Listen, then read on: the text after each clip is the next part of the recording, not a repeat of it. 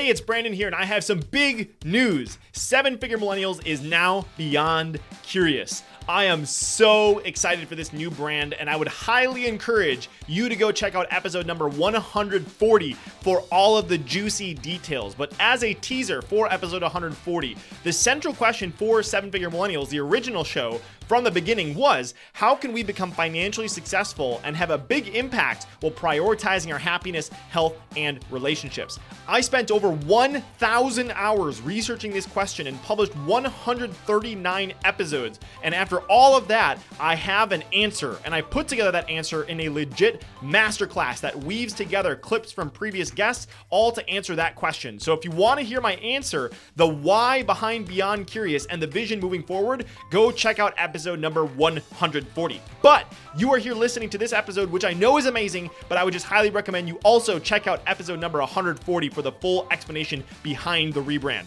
All right, here's your episode. Hello, hello, hello, and welcome to this week's episode of the Seven Figure Millennials podcast, where it is my job to help you to prioritize your happiness, health, and relationships while making your biggest entrepreneurial dreams a reality. And I haven't recorded this on an intro before, but part of the inspiration for the show was the quote by Jim Rohn Become a millionaire not for the million dollars, but for what it will make of you to achieve it. So if you're listening to this right now and you are a heart centered, impact driven entrepreneur that is into entrepreneurship, not just for the money, but because you love growth, you are absolutely in the right spot. And so today, I want you to brace yourself because today's guest was a 2014 Olympic figure skater at age 15. That's right. She was the youngest member of the U.S. Olympic team in the 2014 Sochi Olympics. She was also the 2015 Four Continents champion, two times U.S. silver medalist, three times world team member, two times junior Grand Prix gold medalist, the 2013 the 2013 U.S. junior national champion. So many awards. That's right. Today we are hanging out with Polina Edmunds. Polina first stepped onto the ice at 20 months old and was taking lessons in both both skating and ballet at age four. So basically, she is the absolute definition of somebody who has literally grown up in the world of figure skating. She's traveled all over the world to compete in the most elite figure skating competitions while simultaneously going to high school full time. So she recently graduated from Santa Clara University with a bachelor's degree in communication and business entrepreneurship and is the host of the Believe in Figure Skating podcast. And in this episode, you are going to learn so much, but three things I want you to look out for. One, what it took to become the youngest Team USA athlete in the 2014 Sochi Olympics. And you're going to hear some crazy stories like how she had to get up at 5 a.m. in kindergarten. That's right, kindergarten to train, go to school, get picked up, change and eat some soup out of a thermos in the back of her car and then go back to the rink after school and skate for another few hours. Absolutely insane. Number two, how you can sharpen your mental game, pulling from lessons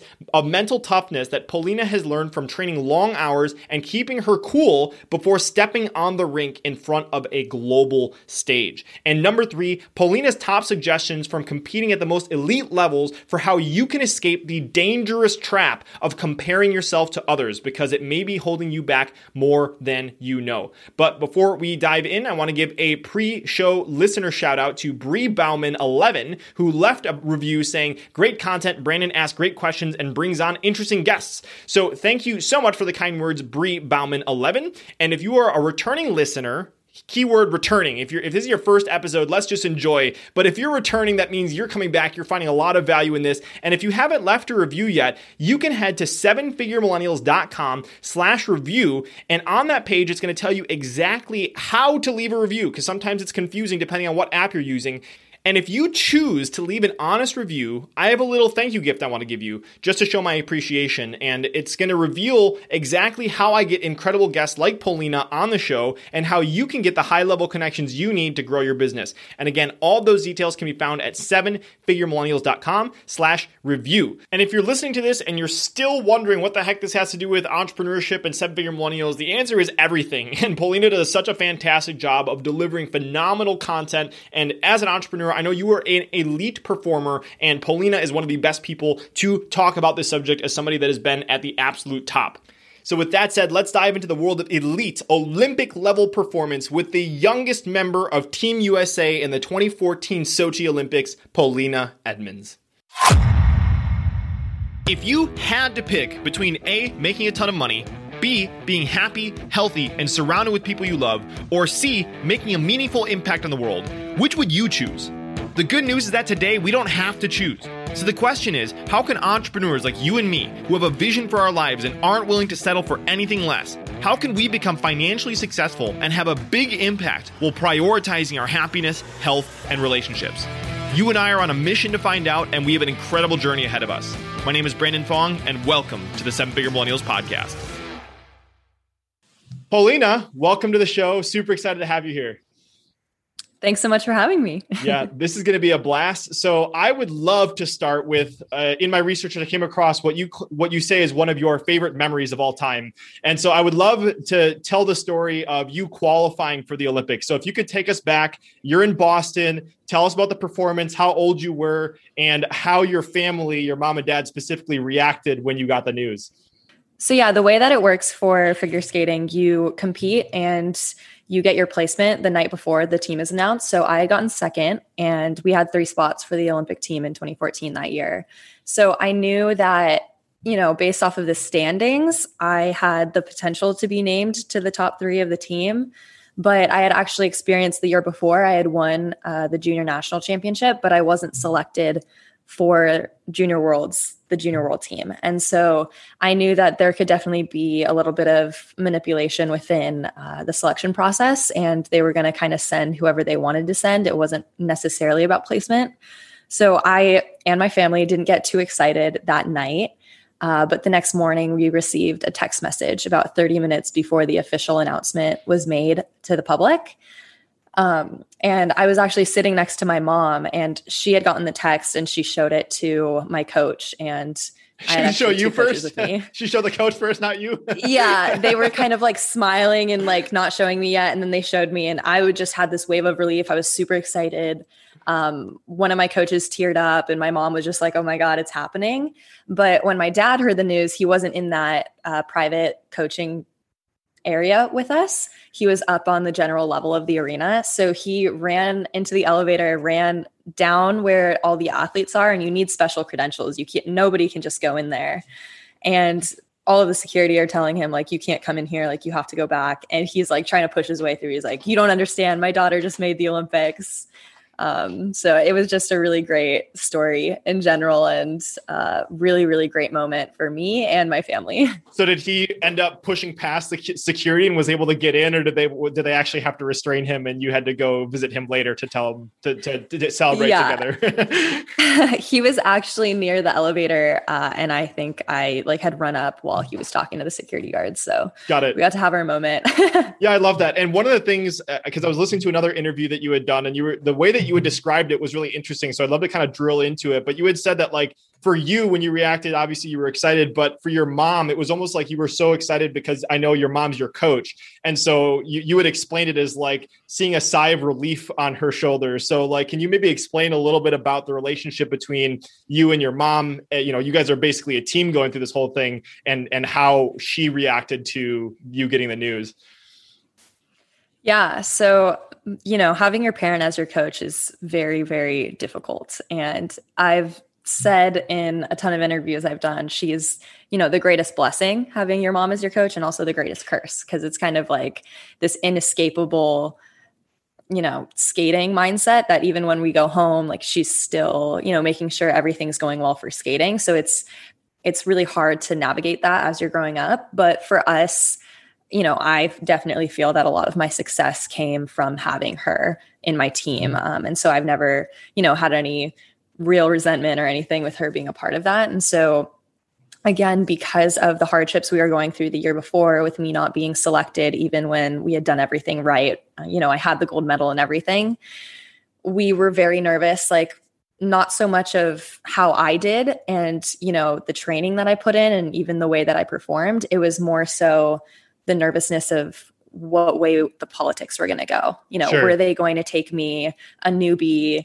I was freshly just 15, didn't have a famous coach. You know, I didn't have any of those big factors going for me. Um, and so that was the part that we were really nervous about. So once I got the text that I had actually done it and I had qualified for the Olympics, that was just the biggest relief because we knew on the one end we did everything right and i performed so well but then on the other end they actually picked me yeah. Well you mentioned this a few times and i had this as a note to make sure we dove into this. And uh, you know obviously there's lots of things that you do, you do with as an athlete things that are in your control and things that are outside of your control. And one of the things that you mentioned twice now is the fact that you had this experience where uh, correct me if i'm wrong it was like the 2012 2013 season when you you competed you took first place you had a gold medal and you know were like the best in the usa but you still didn't didn't qualify to move was it to the olympics at that point or was it was it something else? I would just love for you to kind of touch on that whole scenario and and how to deal with you know rejection or things that are outside of your control in in the sporting world. Definitely. So that year it was 2013 so a year before the 2014 games and I had won the junior championship. So we had worked, I'd been in junior for three years already, and I had always finished in the middle of the pack. And then finally, I, I turned 14. I had gotten really consistently all of the elements I needed to uh, be at the top. And I skated super well. I won the event. And so we all were thinking, I was going to be named to the junior world team at the end of the week at that nationals. And I wasn't. And my mom and I and my coach were sat down by a US figure skating official and they informed us that the reason I wasn't selected was because I didn't have any international experience yet.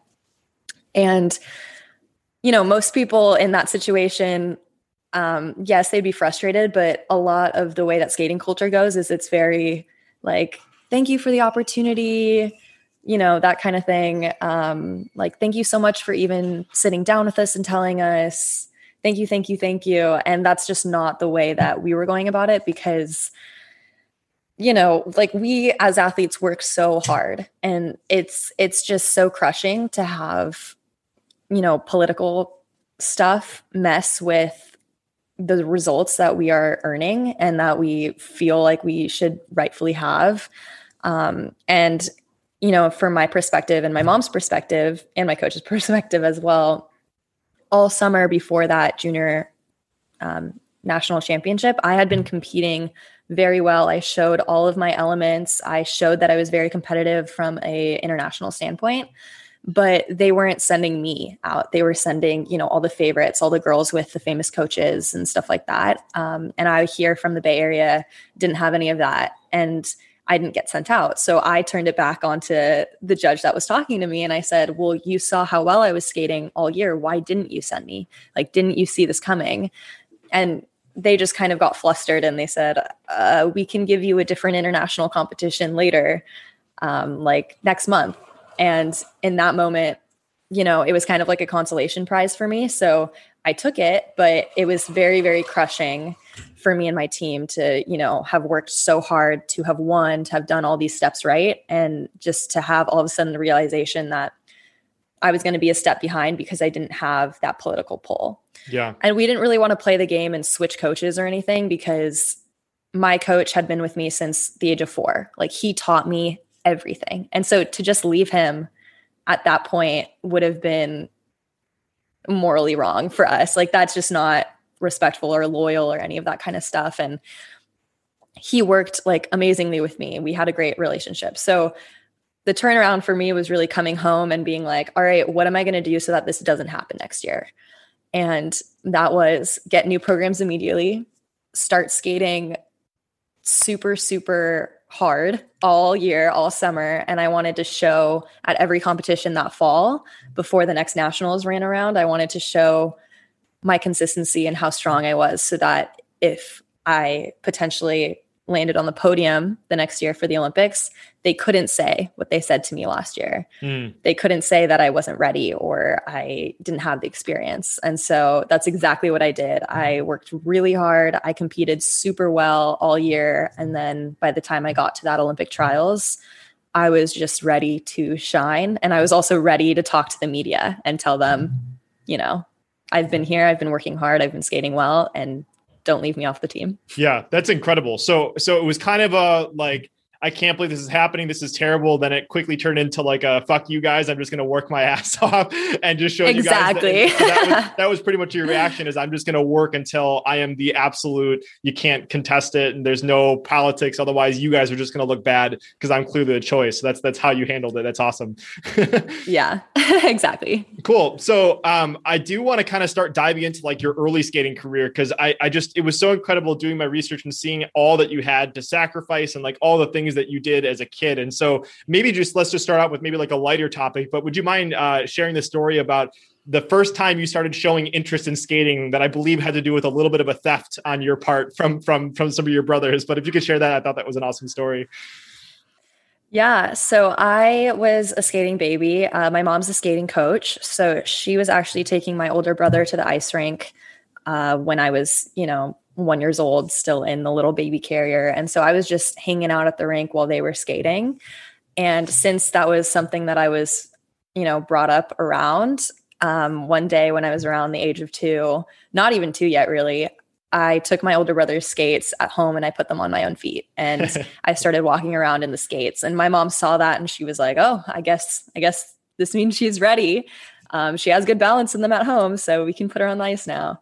And yeah, my mom put me on the ice when I was 19 months old, so almost two years old. And um, I was doing fine. I had really good balance. And so she kept me in it. She continued. And um, at the age of four, that was when I started taking lessons from my technical coach who taught me, you know, all of the elements that brought me to the Olympics. That's so crazy. And this is a, I don't remember where I got this, but I'm just going to read a little bit of this clip from some article. But it says David Glenn, who's your coach, who uh, I'll skip past this part, said skating is a business. You're selling the dream. And at the same time, you have to have integrity as a coach. You have to be honest, tell them what the, that when they're progressing, when they plateaued. There's so much more to life than ice skating. And then he asks beginners what their goals are. Some only want to learn basic skills, others want to be competitors. Nina Edmunds showed up with her four year old Polina and told Glenn, We're going to commit everything to it. So I just thought that was so powerful because, like, you know, obviously you're the one that's on the ice, you're the one that's putting in the practice, but you really did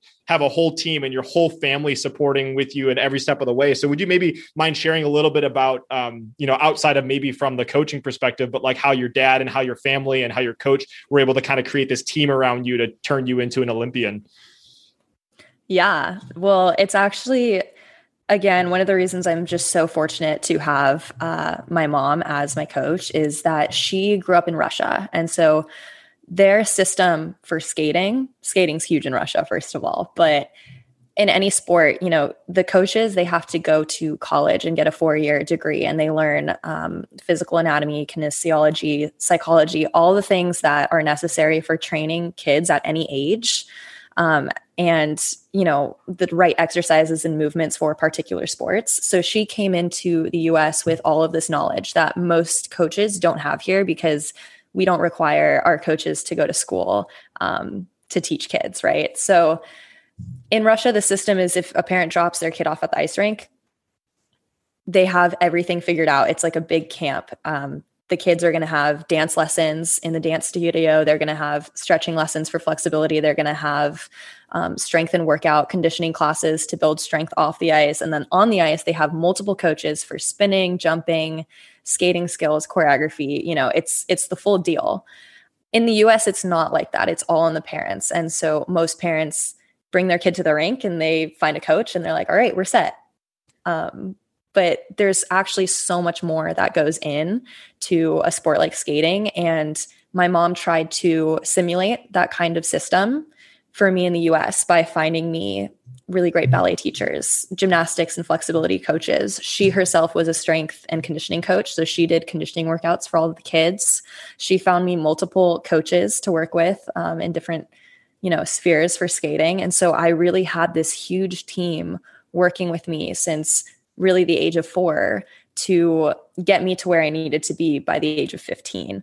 My dad was also a huge part of the team and he was always very involved uh, along with my mom, you know, choosing all these different things with me, really driving education so that I continued in that sphere as well as the sports sphere. And then he also, I've just been so blessed that my dad's been able to be so supportive and financially supportive for both my mom and I to um, have this experience on the ice. I love that. Okay, so I'm trying to imagine it's like you start training when you're four years old. And like there's got to be like a point of no return where it's like you know i'm going to commit to this. There's a point where it's like it's cute and she's good. And then let's like there's a point where you like okay like you have to commit and start doing it more seriously. So when when was that point where it was like okay i'm going to go all in on this? Because i'm sure it wasn't like as a four year old you're not consciously aware of what you're about to commit to. So like what when did you really start going all in and made the goal to become an olympian I think uh, probably around the age of seven or eight was when we were really committing because uh, at that point I was taking, you know, ballet, skating, and gymnastics. And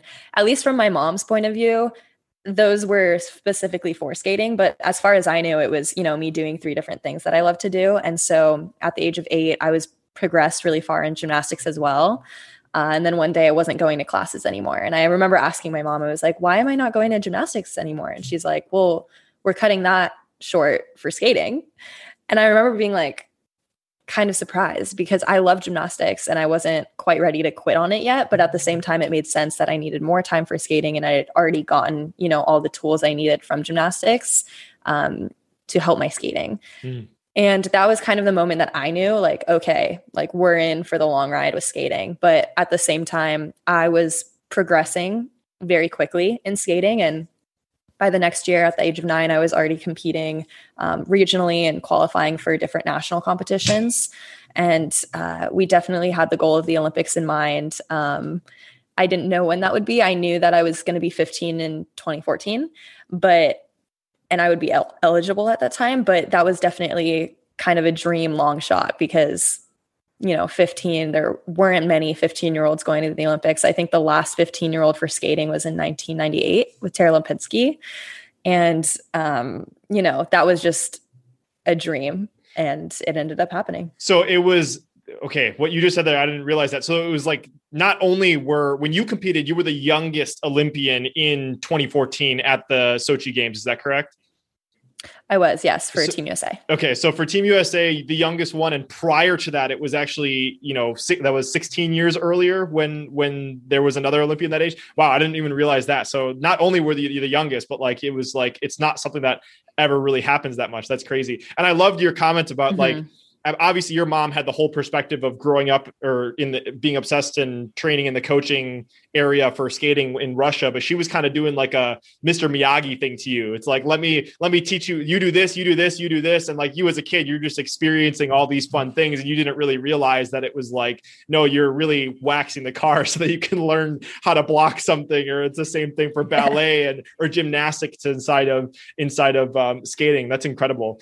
Um, and exactly. I think it's, it's, it's another thing for anybody listening to think about too. It's like, what are some supplementary skill sets that you could start learning that would would supplement you know whatever your main endeavor is? Because i think when you have that outside perspective of trying to master multiple things at the same time it's like i think tim ferriss says it it's like you know it's really hard to become top percent like to become a professional olympian or a basketball player you have to be really good at like one set of things. But if you can take multiple things and become top 5% in them and then combine those things together you can become uh, you know a force to be reckoned with. So just something for people to take away there from a from a business perspective um, I, I also did want to ask a little bit about your experience in elementary school. I came across a story where you shared about uh, what the experience was like competing with other boys in in the the mile and stuff like that in school. So, would you mind maybe sharing a little bit about your competitiveness and uh, your experience going to school and still training as a figure skater?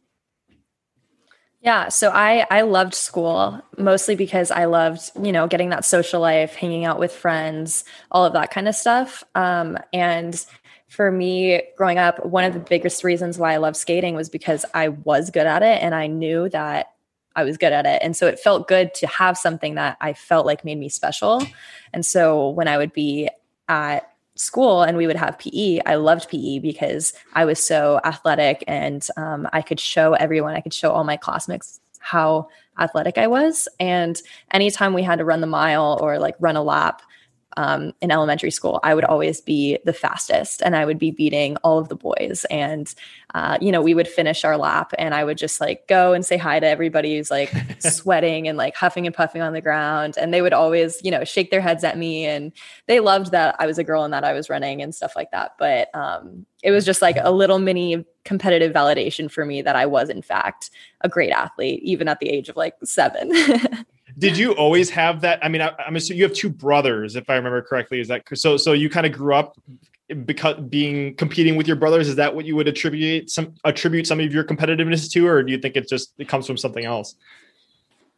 I think maybe a little bit with my brothers, um, but mostly I would say because I knew them and they knew my skating, they did not want any part of the training regimen that I was in with my mom. Like they opted out of all of the hard stuff that I had to do. And they saw me being, you know, miserable at times because I had to wake up earlier in the morning and I had to do all of these extra running like workouts. Um, and so it was more so competitive for me seeing kids that had no idea that I was doing that, um, that thought that I was just, you know, a regular you know kid athlete in whatever sport that they were doing whether they were playing soccer or basketball. Um, and for me it was like no i'm i'm different. I'm actually like training really hard for the olympics. And um, i'm not just you know on the school team. so I would assume your brothers kind of had similar opportunities to you and your mom would have been equally as excited and passionate about, you know, having them do figure skating and stuff like that. Do you do you think that there's a specific reason why you decided to pursue it and even when your brothers were like, "Nah, I'm not even going to deal with this stuff." Well, my mom started us all out in skating, but she said that she didn't see like specific talent in either of them when it came to skating versus for me it was like, oh, like she has something that she has a spark. Uh, she's learning really quickly.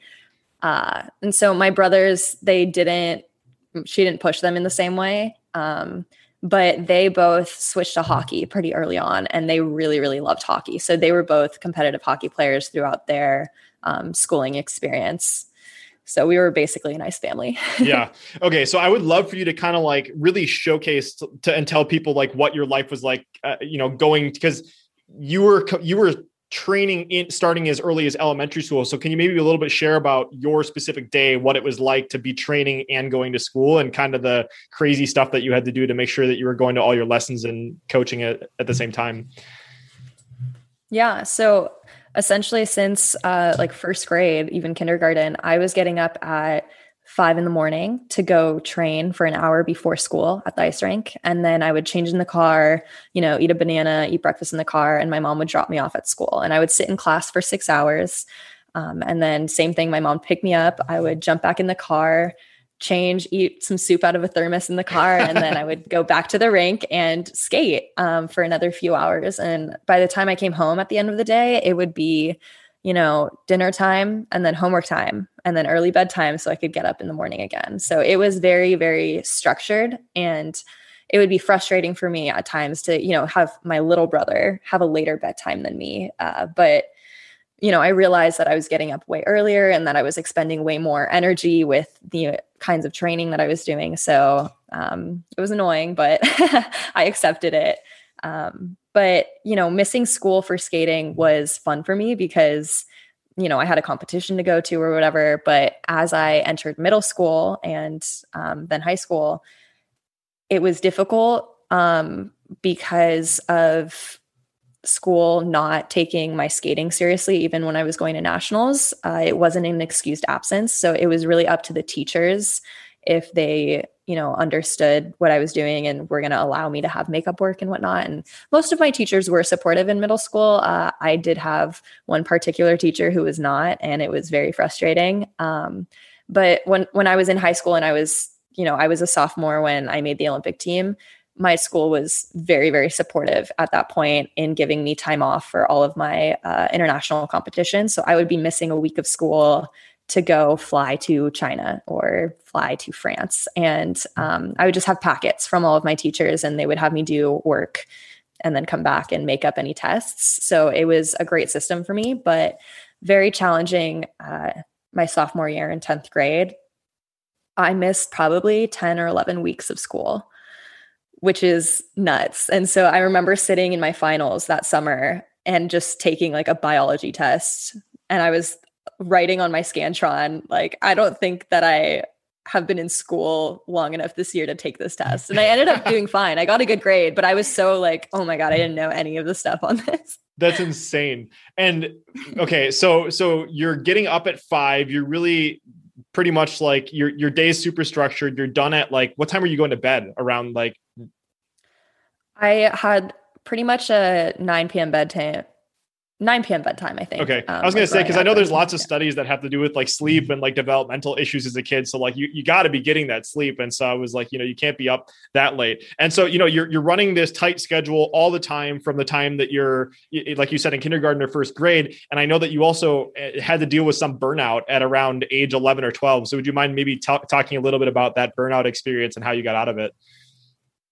Yeah. So I think when I was around probably 12, I was, in middle school and I was just not having a good time with training, just with the amount of um, skating and learning I had to do. At that point, I was learning triples, which for skating, you learn single jumps and then double jumps. And then the big jump is to learn triple jumps. And so most kids, um, even adults, if they start skating, you can learn doubles. But what makes a skater truly competitive is learning the triples. And there, there really aren't that many kids who can do that. Um, and it that was a huge struggle for me. And so it took a lot of learning but i had this mental block in my head for about 6 months where i just couldn't pull in. I was scared or i was anxious or for whatever reason i just couldn't make myself snap and do those three rotations. I was constantly doing singles which is really bad in skating because they say you know if you pop your jump a certain amount of times it's going to take like 10 times longer for you to retrain your mind to get you to pull in and so my coaches and my mom were just at a complete loss because they tried everything. They tried, you know, tough love, they tried coaxing me into it. Nothing was working. Um, and I specifically had at the end of the year, all of my friends at school were going to walk home like last day of school and they were going to stop at Jamba Juice and we were going to get our nails done and stuff like that. And I really, really wanted to go. I never had time to hang out after school because I was always going straight to the rink. So the thought of not having to go skating after school and just going with my friends to get my nails done was like the Sunday that I wanted. And um yeah, my mom told me if I wanted to go to that, then I had to pull in on my jumps that week, like just start jumping again. And that was kind of the push that I needed. Um, in my head, I would be going into jump and about to like miss it again and i would think like no i really want to go with my friends like last day of school. And i forced myself to jump and my mom was like oh my god we did it. And i went i went with my friends i had a great time not skating and then i came back home and i was like all right that was fun but uh yeah, skating makes me special and I want to go back to it. Do you remember like what flavor Jamba Juice you got? Because it got to be that had to have been the most delicious Jamba Juice you had ever had in your entire life. Do you remember what it was or no? yeah, I think I had a mango a go go. There you Love go. Love that. And I just wanted to clarify a little bit because uh, you know I, am assuming we don't have a very big figure skating audience. I'm sure there's some people in here that are listening, but you were you were you're using some terminology. I can imagine if you're pulling in, and correct me wrong, I have no idea. So if you're pulling in, I would assume like you're being tighter so that you can spin faster? Is that what you mean when you say pulling in? And can you just explain pulling in and pop jump and what, what all that stuff meant? Yeah, exactly. So essentially, I'm going into a jump and I have to rotate three times in the air. And if I don't pull in, so like pull my body into the tightest position and actually attempt to rotate three times, um, that's called popping. So if I just go into it and then I don't snap, I, I just do a big single in the air, that's a pop. And uh, yeah for skating it's it's way worse to pop because mentally if you let your body start doing that it's it can happen in competition. So mm. a lot of the top skaters they really try no matter what you know pull in and fall. It's better to try to rotate three times and fall than it is to just do a single that's so, really interesting. Yeah. So, so basically, I'm assuming like all of this is essentially muscle memory, and so like it's it's it's better to biff and like have good form, trying to do good form, than than ha- like condition your mind to actually do the the single spin. That's that's crazy. Um, yeah, exactly. Yeah, and uh, there was there was something else I was going to ask on this topic later when it comes to training. So, can you maybe tell us a little bit about what uh, a like a day in training is for you? Like, do you show up and your coaches are like, okay, this is specifically what you're practicing for the day. You have to hit these things, or can you just walk us through what it's like to train at that elite level to to qualify for the Olympics and beyond? Yeah. So, growing up, when I was learning all of my jumps, it takes years. So, it took me like I had my first single jump at the age of six, and I got all of my triples by the age of 13. So it took me that many years to learn. Uh, but when you're learning, it's it's kind of coming into the rink. So I would do like half an hour of stretching and like jumping on the floor to really warm my muscles up before getting on the ice. And then I would skate for an hour and I would dedicate that hour to jumping. So I would do like 10 repetitions of each jump uh, where I had to really do quality technique so that I could train my muscles. Um, and it could take, you know, a year for me to get that jump, but I need to be super consistent in doing those 10 reps every single day. Um, and little by little, it gets, you know, more and more around to the point where I can land it. Um, and and then again, skate for another hour, do spins, do choreography. I would have um, another hour session of doing choreography sessions where I would be practicing just like my normal skating skills and um, artistry with my choreographers. And then, you know, I would come back in the afternoon. So you have to skate twice a day to kind of really get that uh, muscle memory going. And so, again, I would do jumps. That's because those take the longest to learn. I would be doing jumps again in the afternoon and then training, you know, my program. Um, and then on top of that, like three times a week, I would be doing another hour of off ice after that, where my mom would take me and other kids to the track and we would be doing sprints and we'd be doing all these different, you know, jumping exercises to really build strength off the ice. Um, and then I also did ballet classes once a week. You know, that was kind of the deal. Um, so I was skating really intensely five days a week. And then um, I would also skate on Sunday mornings but then once I had learned all my elements, so by the time I was in high school and even in college, training really began. Um, I didn't need to train as many hours because I had already learned everything, but all of my sessions consisted of the same plan, and that would be warming up my jumps, warming up, you know, my spins and my skating skills, and then I would just be training my program. So I would skate the full program, and then I would do uh, tiny sections of that program, like over and over and over again. So I was still getting all of those like 10 reps in when it came to jumping, but I was doing them within the program, which is just more stamina and more, you know, difficulty because you do one jump and you're already winded and then you have to do five more while wow. doing, you know, dance on the ice. So, um, it was nice not having to learn jumps anymore, but it was definitely difficult needing to constantly practice them in that tired set. so how do you refine stuff to a certain point? Like are you you're you doing one jump and then your coach is giving you very specific feedback because obviously you can't see, you can only kind of feel what you're doing. So is that kind of like the routine is like you're you're practicing one part of you know your routine over and over and over again and then your coach is giving you finer and finer critiques on that so you can get it right. Is that how it works? Yeah, so it's essentially um, I can't see myself skating, right? So I can kind of tell when I have a good one, but even for me if a jump feels off i'll come back to my coach and they'll say no it looked great. Like you're like you can't see what just happened but it looked good. Um, and so you're just getting constant critiquing from a coach and if things aren't working they're also uh, you know giving you instruction on what you need to do. Um, because again when you're learning a jump you have no idea you know even the slight like 45 degree angle of your arm going into a jump can make a huge difference. And you're trying to think of like six different things as you go into a jump but the coach can really see like exactly where you are in every like phase of the jump. And so they can give you instruction on that. And then when it came to programs having someone to push you is really important and like make sure you're going through with your plan um, and then again seeing that you're doing it full out um, seeing if there's choreography that kind of looks maybe a little bit lackluster like maybe there needs to be some other arm movement or we need to add another turn here because it looks empty. Um, it's all part of the package so.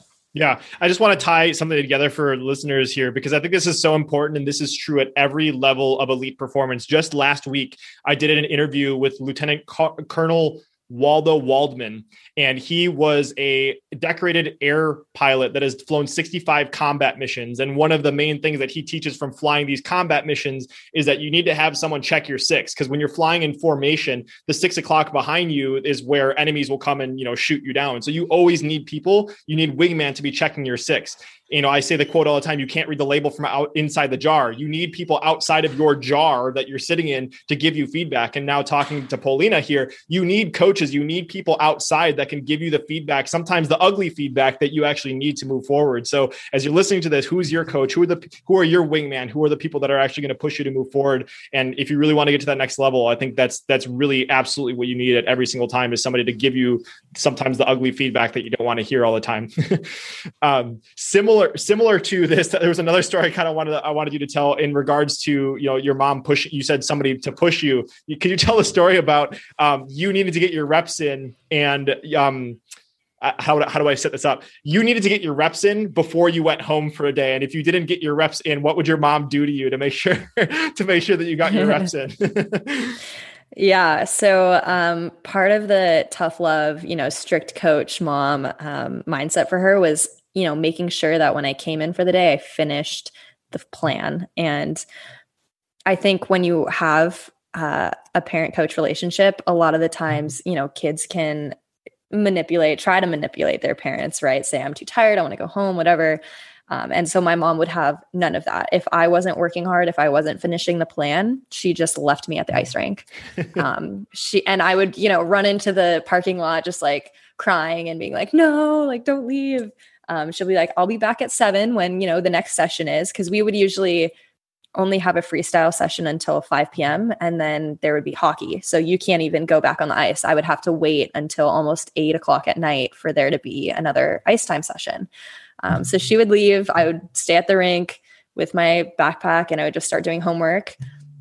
And then by the time 8 p.m. rolled around, my mom would come back to the rink and I would hop on the ice and I would need to finish. Whether that took me 15 minutes, whether that took me 30 or another hour, didn't matter. My mom just really wanted to instill the lesson that um, I needed to finish what I started and that I couldn't just go home and leave things unfinished. And it was a tough lesson to learn at times because I hated being left alone at the ice rink and I just wanted to go home and rest. But um, I did that a few times and I didn't do it again. Yeah.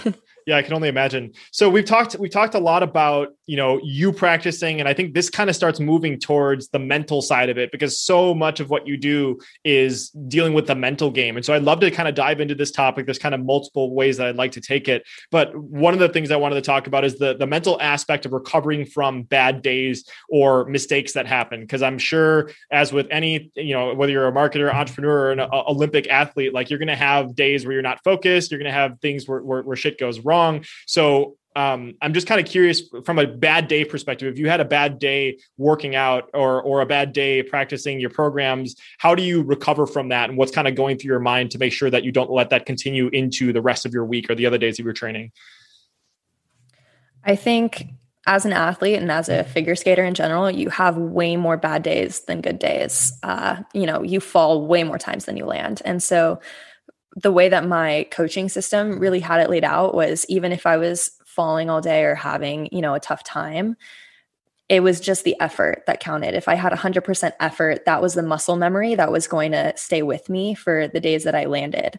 And so even when I was having my bad days, um, you know, my coaches would constantly tell me the bad days are what are going to make you a champion. You know, when you win everything, when you're on that podium, you're not going to be thinking of the great practice that you had that one day. You're going to be thinking of all the tough times that you were going through that led you to that moment. And so for me, yeah, like having a lot of bad sessions that didn't really matter so long as I was giving that 100% effort. And um, I knew that the muscle memory was going to carry me through. That's so, so powerful. And I, I some, something that you, anybody listening to this can immediately apply is think about, are your goals are, are your goals like are you, are you measuring them based on outcome or process i think that's a really important thing to think about is like it's it's really easy to get hung up on the outcome but if you're focusing on the process like what you're doing is like i got to hit these 10 jumps or like you got to make the, the calls or do whatever the, the marketing thing is if you focus on like you said the efforts that's really what's going to pay off at the end of the day is the muscle memory and like actually doing stuff and the efforts not actually having the perfect day of practice or the perfect day every single day so i love i love love love that and so another similar topic to to recovering from bad days. I can imagine too, if you're skating a program, you have lots of pressure on you you know sometimes from the entire united states of america or or if you're you know uh, if it's not as high stakes of the competition but how do you deal with a mistake that might happen like in a program? Like say for example you fall you know it's stuff that happens. How do you make sure that that doesn't recover and move into the rest of it? Do you have any techniques or strategies you could share to make sure that it doesn't impact the rest of your routine yeah, I mean, the number one thing is taking things step by step. You can't think three jumps ahead in your program. You have to focus on what's directly next. And once, you know, you mess up on a jump or a jump's behind you or whatever element you're doing, it's in the past already and you have to focus on the next thing. So there's really no time to dwell on what just happened. You have to think of the next element and all the things you're going to do right to nail it. Um, and thinking of, you know, how I just fell. If I'm going into my next jump, you know, still in the mindset of my last jump, I'm probably going to fall on the next jump. So it really has to be a step by step process and um, not rush your thinking and not dwell in what just happened. Mm.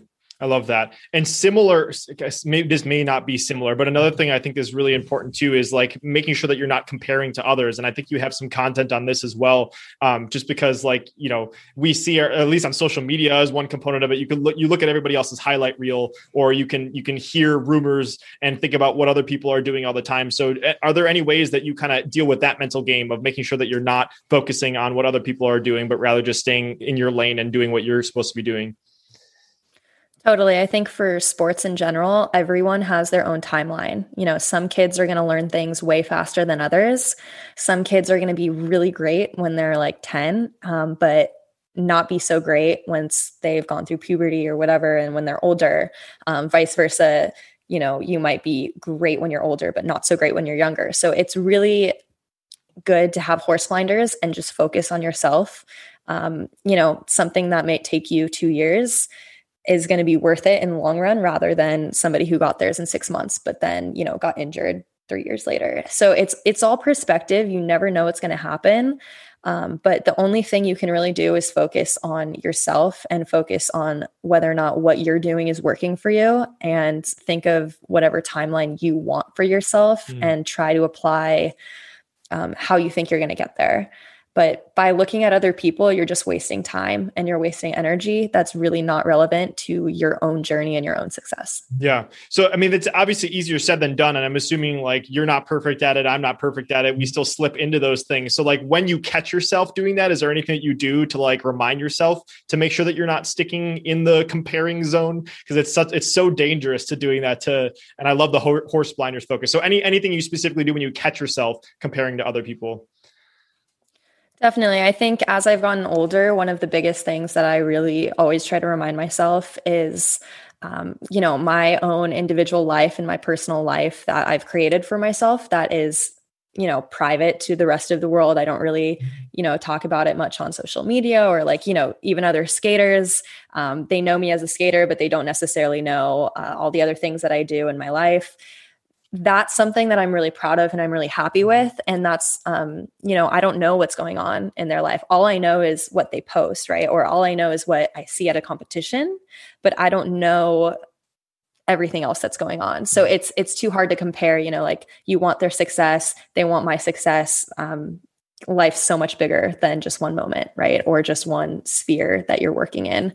Uh, so for me, I kind of really reel it in, think about all the things that I'm doing and like how happy all of that makes me. And um, that's when I know, you know, like I'm doing great for myself and um, my lane is the lane I want to be in. Yeah.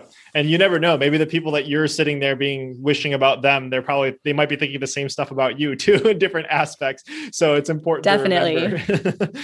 yeah um so another component of the mental game that i wanted to talk about too is like what any any routines or things that you're talking to yourself like the night before a big competition like you're about to step out on the ice uh, you know, in on a global stage, what's going on in your head the night before as you're trying to fall asleep, or right as you step out on the rink? How do you deal with that pressure in those situations?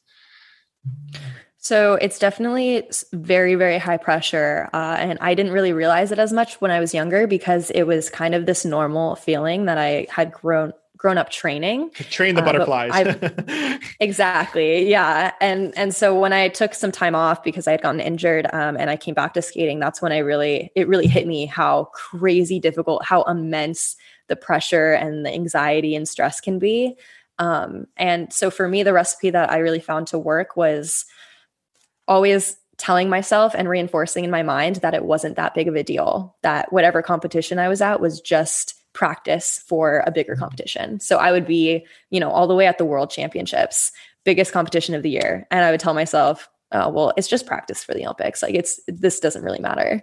Um, so for me, taking that weight off my shoulders, like even if I knew like it, it was fake, that helped me keep the butterflies at bay. And then walking into an arena getting nervous about, you know, how big the competition was, I would just put my mindset of it's just another day at training. You know, this is my home rink in San Jose. I imagine all of the little girls that I normally train with uh, there. I imagine like all the coaches where they usually stand at my home rink. I'm like, oh yeah, Kevin's in the corner over there. Like it's chill. Um, and so for me, tricking my mind into thinking that it was just another day at practice was really how I was able to keep cool and actually skate like I was in practice. And I was able to skate well every time. Mm. Uh, but that took some trial and error. I think when I was really 16, um, I didn't do that to like two huge competitions I went to in China and Japan. So I was so far away from home so excited to be, you know, in Asia. And then I choked like twice. And I realized I need to figure out a way to keep my butterflies from rising. And um, that was the strategy mm. that worked for me. Mm. As soon as you were saying, just imagine a bigger competition, you were thinking about the Olympics. So when you were at the Olympics, were you just like, um, training for the intergalactic, like, like Milky Way yeah. skating competition?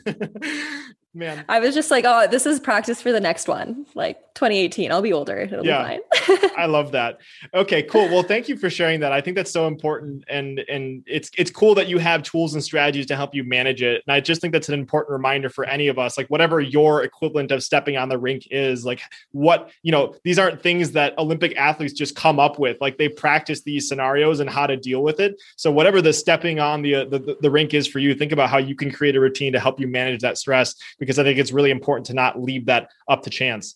Um, I know I know we're getting up on time here, so I want to be respectful. But there's another uh, topic that I think would be really important to to cover, and that's the the fact that you recently decided to uh, make a transition from the world of professional skating, and you have your own podcast now. And I can only imagine, like after years and years of cramming this identity and being be, being being a skater, that it was really tough to part with that. So, can you maybe talk us talk to us a little bit about how you decided to make that decision and you know how you've been dealing with the the cra- the crazy change in identity of not being a competitive skater anymore yeah. So, I mean, long story short, I was injured when I was 17. Um, I was just getting into my competitive international career, and I had a foot injury that left me off the ice for quite a bit of time. I tried to come back too soon, got re injured, and then I took almost 10 months off, which was great for me to fully rest my foot. And then it took me, you know, a year after that to really get everything back at a slow pace because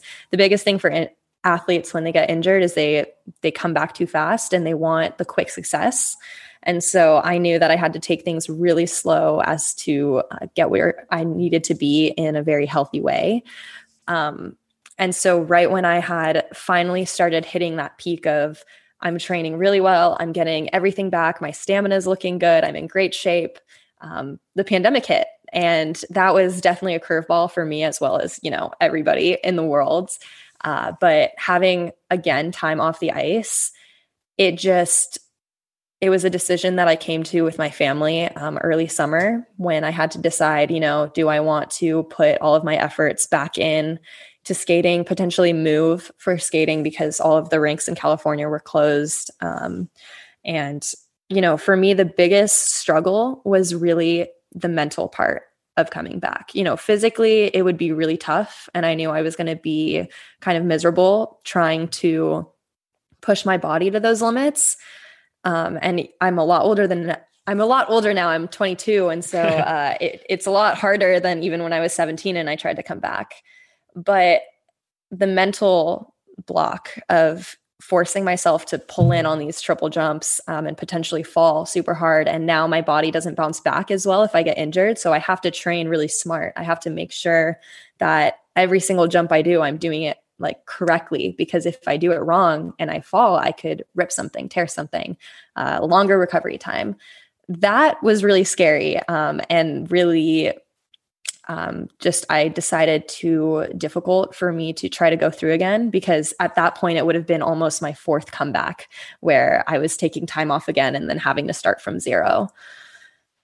And uh, it was it was really difficult at first to let go of skating because it has just always been a part of my life. And i at the same time since i was you know in high school like even middle school i was always dreaming about when i would make it big in skating and then like finally get to stop and start enjoying my life the way all the kids i knew growing up going to school were um, and I had already been doing, you know, a lot of the fun things that I didn't get to do when I was taking time off for being injured. And so for me, like already getting a taste of how fun life can be and how many opportunities there are outside of just sports. Um, the thought of going back into training and like, you know, pushing myself in this dreadful way, both mentally and physically, and then putting on hold again for another two years or year and a half um, every opportunity that came my way, it had to go to like what's smart for training. And I decided I didn't want to do that anymore and that I could just start taking the other opportunities that make me super happy that, um, you know, don't require any of my skating like struggles.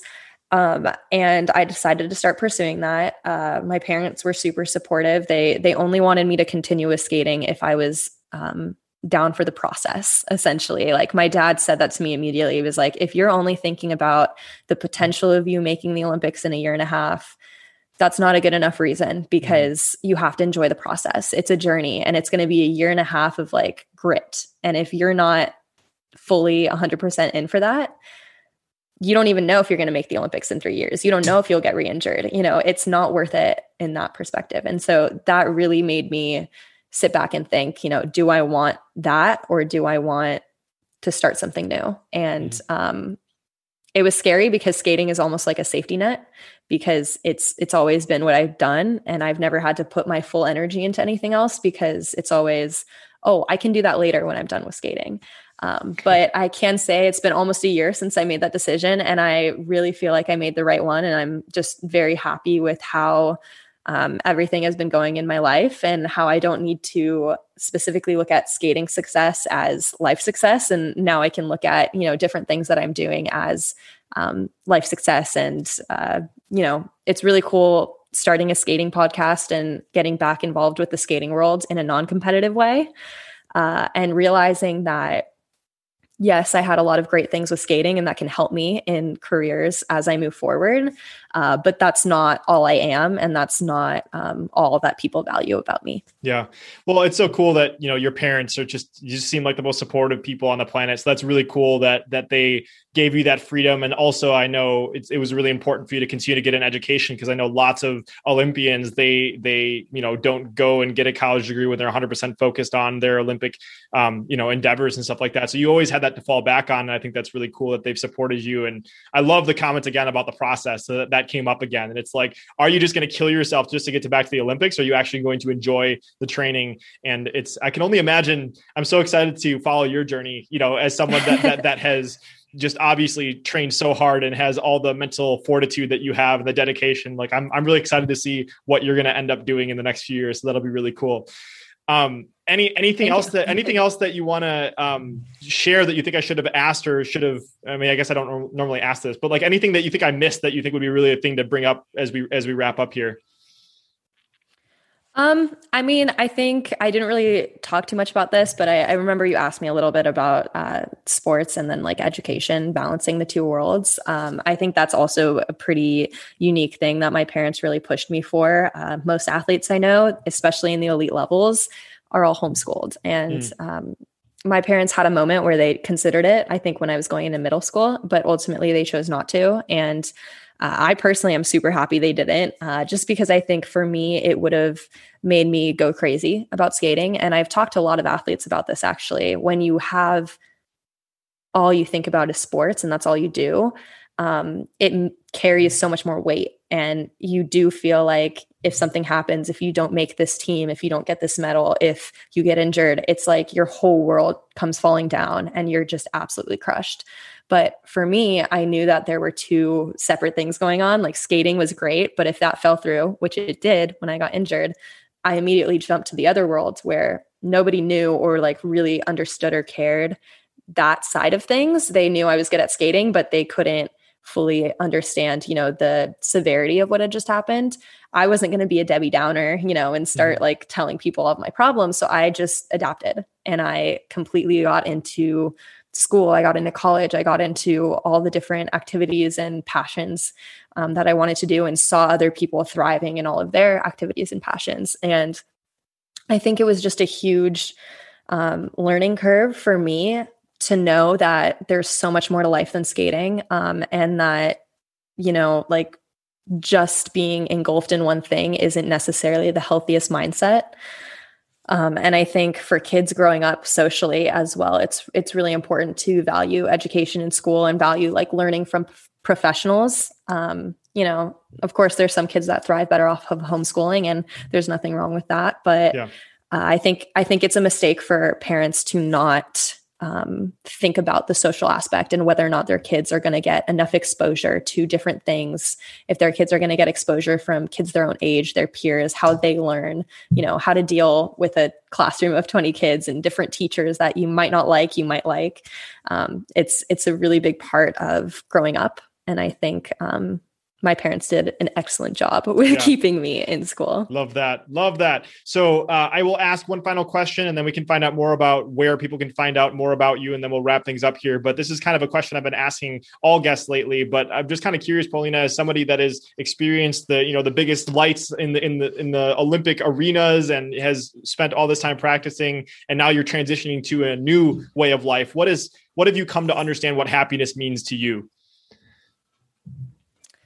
That's that's an excellent question. I think um, I actually studied the science of happiness in college too, so I I know a bit about the subject. But for me, I think happiness is really enjoying the little things. Uh, you know, as an athlete, when people hear my story, they really think, "Wow, that's so cool." Going to the Olympics, you know, you got to do all these crazy things through skating. You got to travel the world. Those are really, really big moments. They made me extremely happy for that short period of time. But when you look at my whole life and you look at, you know, the process of going through all of that, I had a really happy childhood, you know, with all the different things that my parents were able to supply me with. But some of my favorite memories going along those same sides where if I had a day off from skating and I got to pick up my little brother from school, or for me in elementary school, I had qualified for my first nationals, which to most people would be the happiest moment. For me, the happiest moment was getting to take a week off from skating and go to science camp with my fifth grade class. You know, those small, normal things made me so much happier and stick with me now longer than any of that skating success did. Um, and I think moving forward, like just in life in general, building a relationship with, you know, my family, with my friends, you know, doing things that bring me happiness on a day to day basis, whether that be going you know, on a hike or going on a road trip for the weekend. Those are the things that truly make me happy. Um, and I think finding whatever recipe that is for you and finding little things to be happy about, like along your whole journey, is uh, the biggest part that leads to long-term happiness. Yeah, love that answer. I won't I won't add anything on top of it because that was like a mic drop. So we'll just leave that there. So so so Polina, where can people find out more about your journey and all the incredible stuff that you're up to? Um, people can find out more about myself on my Instagram. My username is at Polina Edmunds. And then I also have my own podcast. It is Bleav in Figure Skating. It's on Spotify and Apple Podcasts and all of that kind of stuff. It's all things skating. And I interview a bunch of athletes, do breakdowns of competitions, all that kind of stuff. And then I also have a website called Paul Powered. So that's www.paulpowered.com. And that's kind of just a website that I put fun food recipes. I'm a total foodie. And then, uh, you know, some fitness stuff. I'm doing skating seminars now and teaching Zoom workouts and stuff online. So um, staying active. yeah, love that. And just in case anybody is on this podcast app, wherever you're listening to this, and you want to hop over to Polina's podcast, it's B L E A V, correct? Not not B E L I E V E. So B L E A V in figure skating. If you just want to jump on over and, and check that out. But um, in closing, I just want to say, everybody listening to this, if you are brand new, I just want to say welcome. It's so awesome to have you hanging out with me and Polina today. I hope you become a regular listener and subscriber. And I hang out with people like Polina all the time. And as you can tell, she, you know, Polina brought the heat today. We like to go deep. And if you're returning, I want to say thank you. You're what makes this possible. I truly appreciate you. And whether you're new or returning, I have a favor to ask you, and that is go out and if, if you've been impacted by Polina's story and you have a friend that that really could learn about how to train more effectively or how to overcome mental barriers that may be holding them up, go please share this. My, my life has absolutely been changed by friends that have shared podcasts with me. So uh, I know Polina is doing some incredible stuff. So as she what she shared today, please share this with a friend. It can really help change their life. And if you're looking for some similar content, I had Brian Grasso on the show. He's episode number nine, and he's a mindset coach who's coached t- thousands of Olympic athletes. So if you're kind of interested in this topic, you want to go go deeper, that's something else to check out. But besides that, Polina, thank you so so much. This has been an absolute blast. I really appreciate your time and thank you for sharing all your wisdom today. Thank you. Thanks for having me. Hey, it's Brandon here again, and I have a quick favor to ask before you head off, and that is if you are listening to my voice right now and you are currently using either Apple Podcast or Spotify, it would help me a ton if you could stop what you're doing, take five seconds to tap the number of stars that you think the show deserves. So if you're on Spotify, there's a place to add a star rating right underneath the name of the show. And if you're listening on Apple, just scroll down where you're seeing all the episodes and there's something that says tap to rate. Just tap the number of the stars that you think the show deserves. And you may not know this, but I typically spend over five hours of my own time each week just researching a guest on the show. And then there's the time that's spent recording the show, the intro, reaching out to new guests, and of course, all the editing, publishing, promoting that my amazing wife and high school sweetheart Leah helps me to manage. So, all that to say, there's a lot that goes on just to get to the point where you listen to this episode. So, if you appreciate the content and have 10, 5 to 10 seconds to spare, it would help a ton if you could leave a quick rating on the show. Extra credit if you choose to leave a review, but just tapping whatever stars you feel the show deserves helps a ton and it takes so little time. So, whether you choose to do that or not, I so appreciate you, and I'll talk with you soon.